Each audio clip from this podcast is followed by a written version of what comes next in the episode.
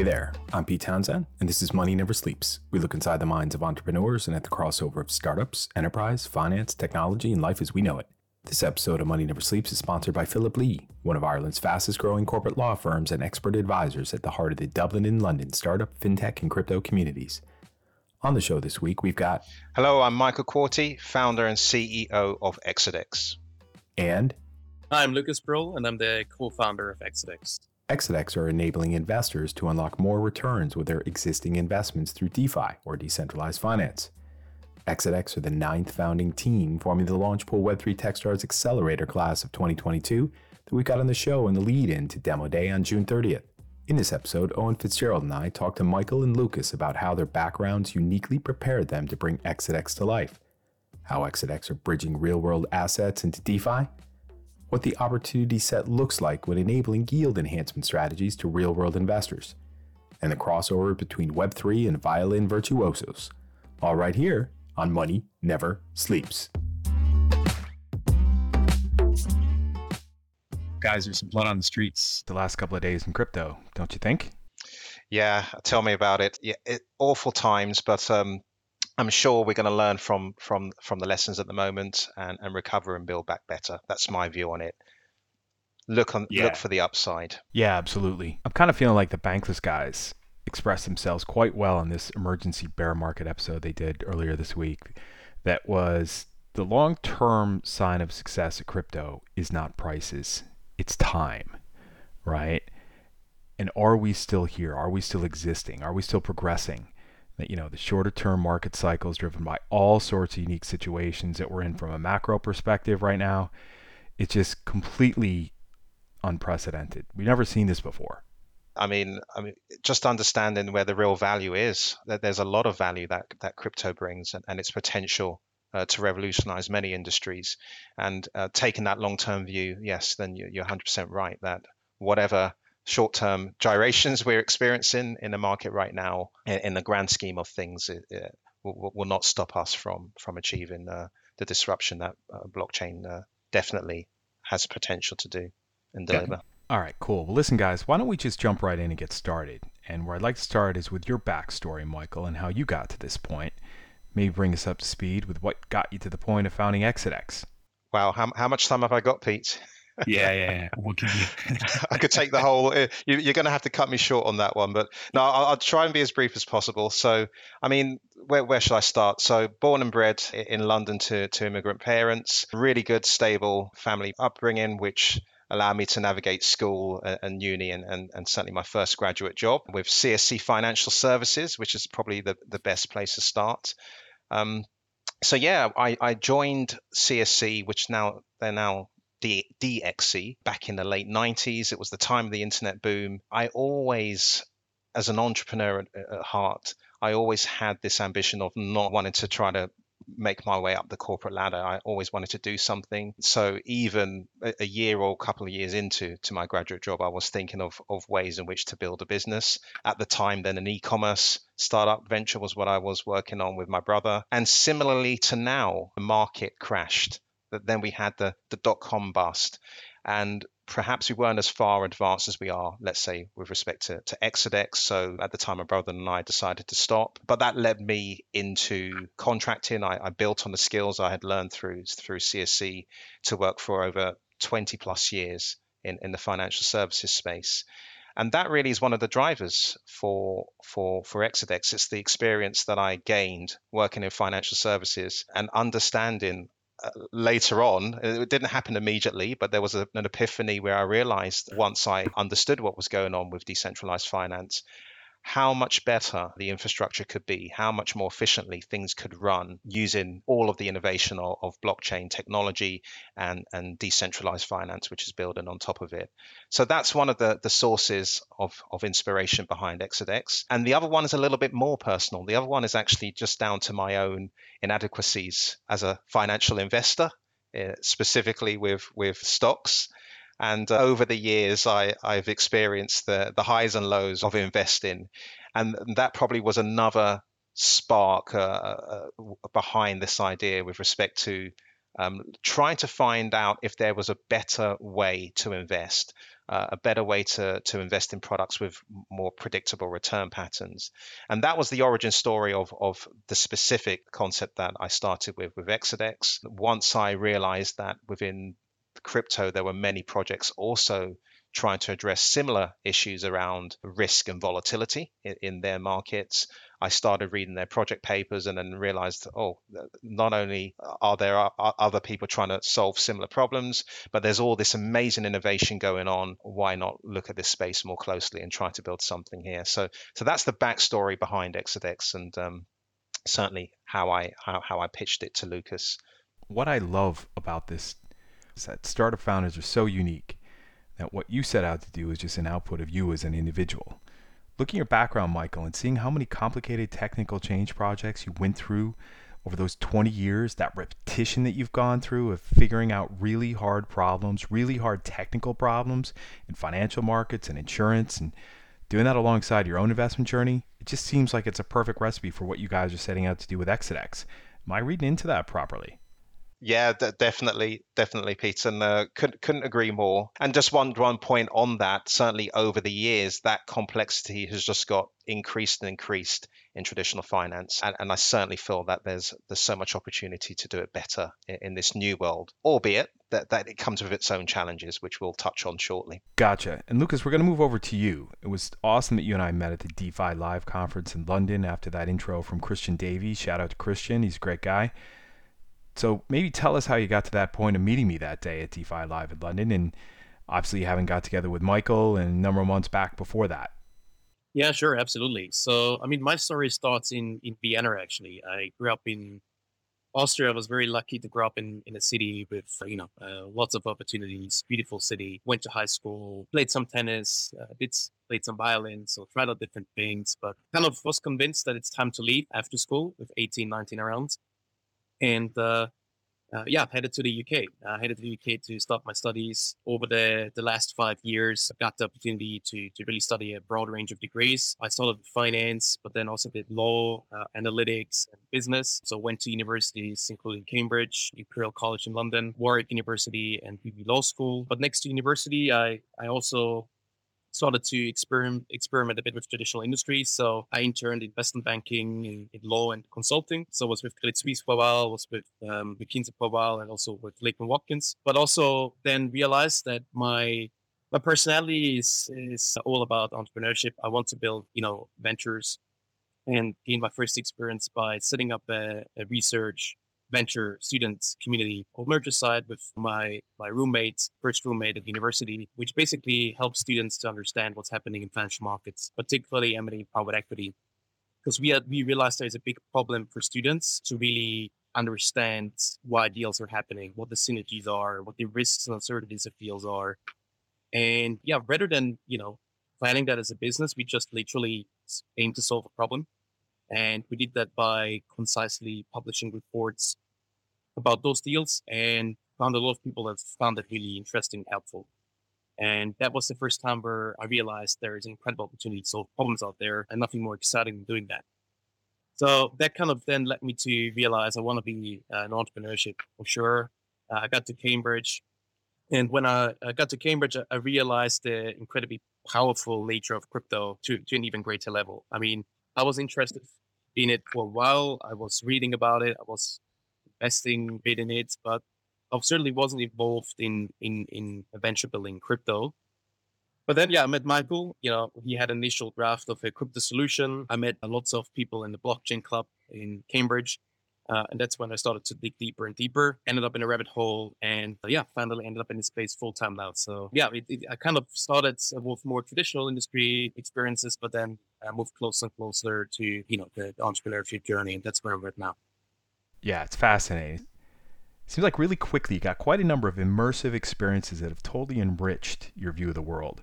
Yeah, I mean, appreciate it. I mean, I was just really trying to get experience in, you know, as many fields as possible. I think the world nowadays is more complicated than any time before. I think it's all about, you know, having a, a good understanding of, of, of different fields, connecting the dots, and uh, yeah, having a, a diverse background of, of, of skills ultimately. And that's that was my main focus. That was my main goal. I think I I did a, a decent job in, in doing that based on industry experiences, but also degrees. But now it's really all about bringing it all together and leveraging those experiences and skills to build a, a great business. And I think we, we, we are onto, onto exactly that.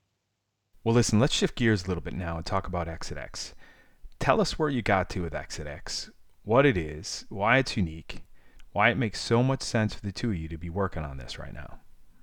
Yeah, I'll, I'll I'll go and jump in, Lucas, as well with, with your views on it. But no, Exidex, I mean, as you know, Pete, we came in to, to Techstars all about building the next generation of financial products and leveraging all that, that exciting innovation in, in the DeFi space to build on top of that and create products that ultimately, in years to come, would service the mass market. And I think we're still very much staying true to that that general vision, but certainly one... One lesson learned coming into to Techstars was that while we had spent a lot of time really working on product concepts and, and designs and, and kind of locking ourselves in the room and, and, and focusing primarily on, on what we could offer, what sort of products we could build, we hadn't done enough of, of, of sort of customer discovery and really getting out there and talking to as many people as possible about what their pressing needs are and what, what, what would be an ideal first product for for our customer base. So, so something we certainly have done really well on Techstars, and, and we've learned a lot along the way talking to as many people as possible to really refine our offering. And as such now, what we've certainly realized is one of the biggest pain points is that there is this sort of separation between the worlds of traditional finance and, and decentralized finance, and completely different worlds and, and dare I say at this present point in time, different mindsets with, with both worlds not really sort of connecting to each other. And ultimately, that is where the value add can come from, building that bridge between between the two worlds. And in, in doing so, creating products that deliver real value, leveraging both the, the best of traditional finance uh, and decentralized finance. So th- that is what we're looking to do right now. We have taken the lessons from and, and the feedback from our customer discovery sessions.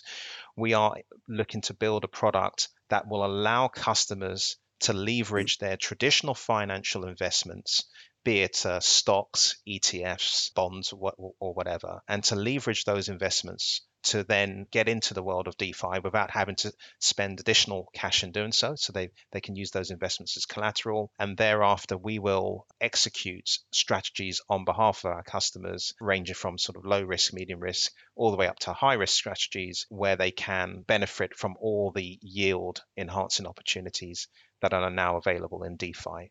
So that is the, the broad brush idea. I'll pause there for such such that, Lucas, you can jump in and, and, and put your spin on it on it as well. Yeah, no, I think you did a you did a great job. I mean, we just explored that in a lot of detail. We had conversations with pretty much almost thirty institutions, ranging from smaller family offices to, you know, some of the biggest financial service companies in the world. And it just was a pretty clear pattern after a while to see that this bridge doesn't exist, right? And uh, that is a, a problematic thing for particularly those more traditional um, uh, family offices that are used to, you know, traditional financial instruments.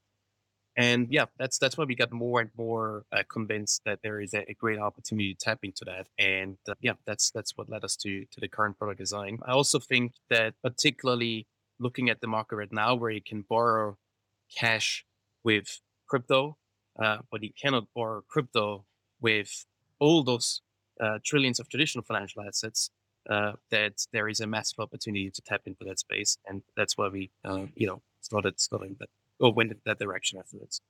And guys, it's it's great to hear that, because obviously I met you back at the start of the Techstars program, and you were one of the names I would have mentioned to Pete after, you know, that I was t- particularly interested in seeing how you kind of progressed through it, because my own view would be that, you know, obviously Pete is far deeper down the rabbit hole on Web three than I would be. And I'm somewhat of a skeptic to some degree, but mainly because I think it's a bit too innovative currently, and there needs to be that gap. There's people who are willing or interested in kind of, you know, making the jump across, but that, you know, the pathway needs to be there. There needs to be something in the middle that allows me to continue to operate with my existing kind of investment portfolio or whatever, and allow me to then kind of dip into DeFi space and the crypto world in a more kind of structured way.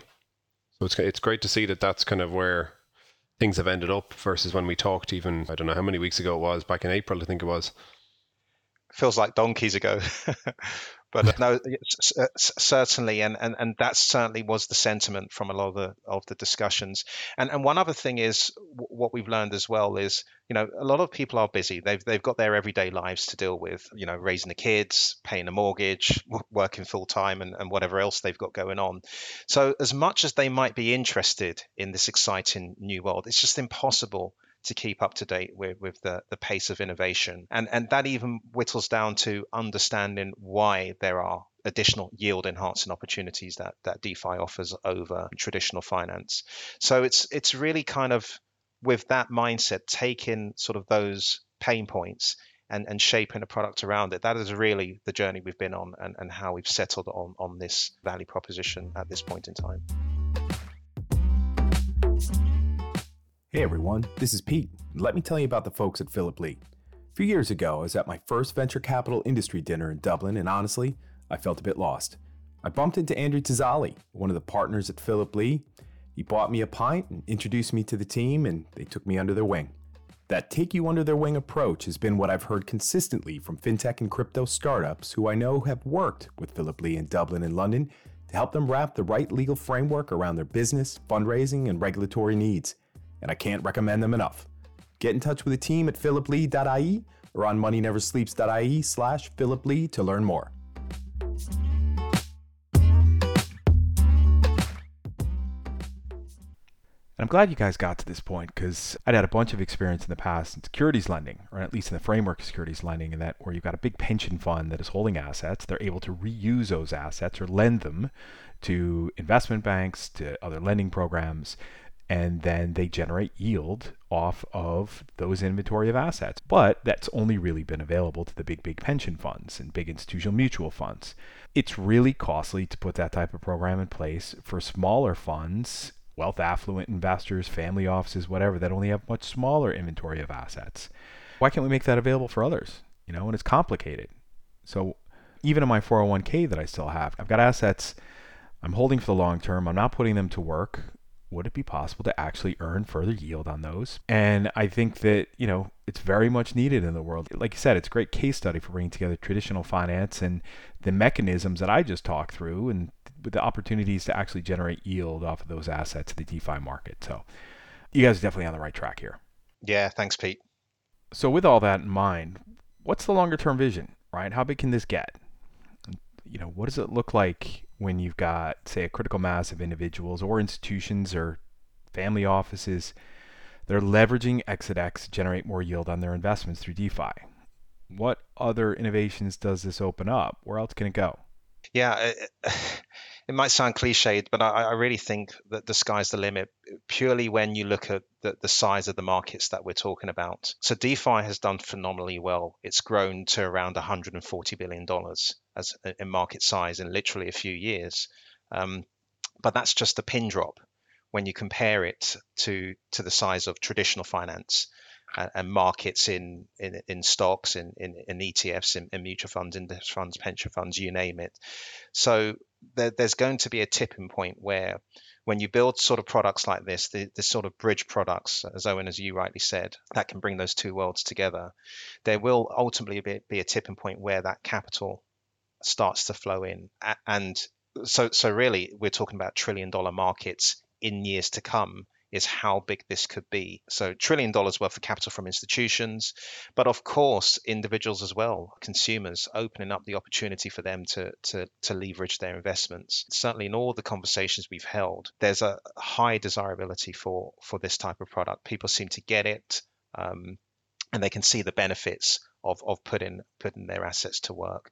So yeah, in a nutshell, I, I really think there is a, a huge upside, a huge value add for customers, and that obviously translates to then really big market size and, and potential market in, in the future.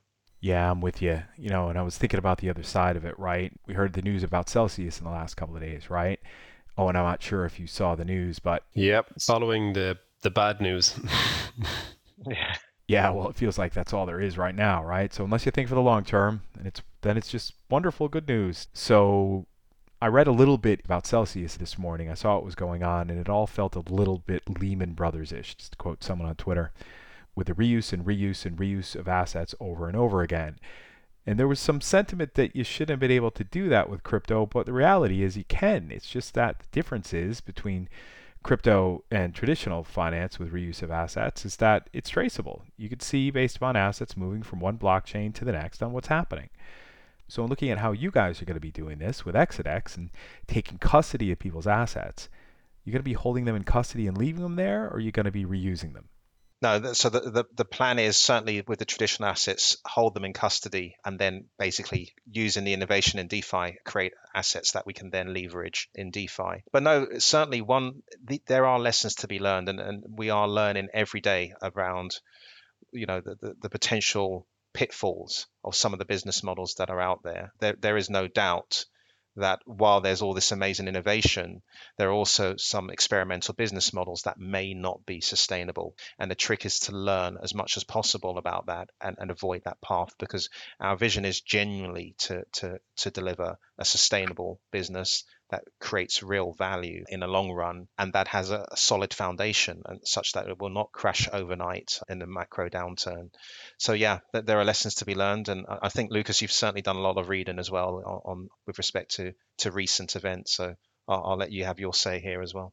Yeah, no, I mean, I, I could not say it better than, than you did. I think particularly markets like this at the moment, you realize that people are looking for the for the real value, right? They're looking for opportunities that are robust against, you know, economics and against models that are ultimately not not sustainable, subject to, to massive shocks. For sure, there are bull markets and the bear markets. That, that has always been the case and that will continue to be the case. But, um, you know, people are looking for trust. They're looking for credibility. They're looking for reputation. And I think there is a, a great opportunity, particularly in crypto, to build a venture around those values. And that's why, you know, around all these great product design sessions that Michael and I had, our key focus always has been to create something around those values that popped up over and over again, particularly over the last couple of weeks with institutional investors as much as with uh, retail investors. Uh, yeah, we do strongly believe that uh, it's not just about the product, it's about what the product wants to express, what it wants to solve. Uh, and that obviously includes not just some fancy product designs that are stable, but it also very much is about security, credibility, trust, reputation. Uh, and all of those things are, are what we are looking at basically. In this market, it becomes more and more apparent how important that actually is. And guys, what, what do you see would be the biggest challenges in the next kind of, let's say, twelve to eighteen months as you look to scale the business? Well, certainly, I mean, given recent macro events, that that's, you know, with, with the market downturn, it is going to be a lot harder, despite all the innovation and, and, and that new projects can bring, to, to raise funding in, in this environment. We're fully aware of that. We believe we've got a fantastic proposition. Um, So, so we're very confident there. But those conversations that would have happened a lot, a lot faster and decisions made a, a lot quicker, probably going to take a little bit longer now. So we're we're aware of that, given given the current macro climate at the moment. Next to that, obviously, that the legal slash regulatory landscape for this field is a minefield. We are working very closely with, with our lawyers to, to navigate this path. And, and we do internally have a reasonably good understanding of, of, of the complexity. So we, we're pretty confident there. But nevertheless, it's a faster moving space, um, different proposals in, in different markets. So we're going to have to keep tabs, not just in, in Europe, which is where we're intending to start, but certainly the U S market in particular. Also Asia, those markets, we just need to keep tabs with with what's going on and the change in legal and regulatory climate. So for me, those are the ultimately the, the biggest challenges that we will need to address in the near future. Yeah, I agree with that. But I think at the same time, you know, we, we look look at the markets positively. It's all about the long run. And if you look at the, the, the last crisis, biggest, bigger crisis of the last centuries, you will find that some of the most valuable companies were built in bear markets where it was time to build. And I just see that as a as a repetition of that. Uh, there is still a lot of capital out there that needs to be deployed. Obviously, there will be more due diligence. The capital needs to be deployed in projects that create real value. Uh, the good thing is that's exactly what we do. And from that perspective, I'm looking at it very positively uh, to build now, uh, to, to get a great team around it and uh, to make sure, you know, we, we, we will execute on that.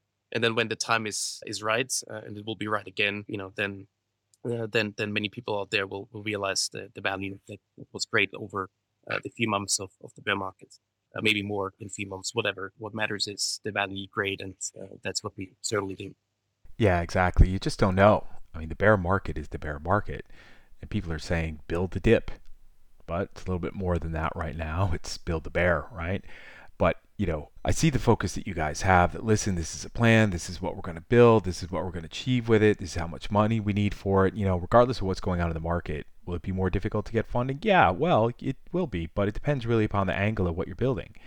If you're in growth stage right now and you're looking for a Series B or a Series C, well, you know, you might have a little bit of trouble. But given that this is seed stage that you're going for, like you said, Lucas, there are plenty of funds with capital to deploy. It's finding the right ones to have the right conversations in order to get this funded. Yeah, and just one uh, final point there. I mean, I draw inspiration having experienced the dot-com bust and looking at some of the giants, the tech giants that grew after the, the dot-com bubble burst, uh, the YouTubes, the Facebooks, the Twitters of this world. You know, they all followed uh, after the, the bubble burst. So for me, I, I, you know, I draw parallels to those times, and I think we certainly have a massive opportunity ahead of us. Yeah, absolutely. You know, you just got to put your head down and build sometimes. Like you said, Michael, some of the most important projects, some of the most important businesses that enable information flow around the world right now, the internet in general, came out of the dot-com burst and people just putting their ideas in motion and building. So with that, Owen, do you want to take us into the final question that we ask everybody on this podcast? Yes, absolutely. Guys, it's been a pleasure actually chatting away and finding out about how you've been getting on. The question I always love to ask at the end is to tell us something people wouldn't expect to know about you. That's a good one. Oh, that's the hardest question. But I think, yeah, we, we, we did discuss this beforehand. So we both play the violin or played wow. the okay. violin, because obviously that, that was a number of years ago for me. But yeah, Lucas and I have done that. So that's something we have in common that's probably unusual, I would say. The interesting thing about that is that we actually found it out as part of the, the Techstars introduction session. So we never talked about that before, but then we We did the pitch, and we realized at the pitch that uh, that seemed to be exactly the same thing that we were That's cool. pitching. But I mean, it's it's again, it's, it's a great great experience to to to have. I think, you know, when it comes to teamwork, communication, and just general outward, you know, there's there's nothing that can beat playing in an orchestra, playing an instrument. So, and I think that is also what, what we can see in working together. Uh, a lot of those values, a lot of that, those experiences that we've gained many years ago, they're still here and have shaped us to the, the people we are now. So yeah, yeah uh, it's, a, it's a great experience to have had, and certainly share a lot of values from that perspective. And what would be each of your favorite songs to play on the violin? Oh, oh, oh, oh. That's a difficult one now. And do we even know if they're the same? Le- if you're both at the same level? Or is there a, a vast I, difference I reached in grade your four. Uh, quality? Okay, that's pretty good. But yeah, I'm generally a big fan of, of concertinos. I actually wouldn't be able to pick one because I love many of them. I would need to actually think about which one will I pick. But I love the concertinos. Mozart concertinos are, are beautiful to play and are not just complex, but also can just express things that, you know, are difficult to express with others. So I enjoyed those the most, but equally Haydn, you know, was, was one of my favorites. But Mozart and Haydn probably would pick. Uh, yeah. Yeah. My, my, now, all that, that's. I mean, you remember the pieces. I just remember the notes, Lucas. That, that's, that's that's as far as I can get. A, a Beethoven piece. I'm sure I played one of those in, in my time. But yeah, it, it, was, it was a great experience in it, being in an orchestra as well, and having the opportunity to play at the Royal Albert Hall. That was my highlight wow. in my eight-year career. Yeah. Wow. As a violinist. Very good. Very good. Well, you know, all eyes on you guys as we move ahead, right? Just like you're at the Royal Albert Hall. So lots more to come, I expect. So listen, thank you guys for coming down to the show. Fantastic. Thank thank you, Pete. Thank you, Owen. Thanks, Thanks very much, guys.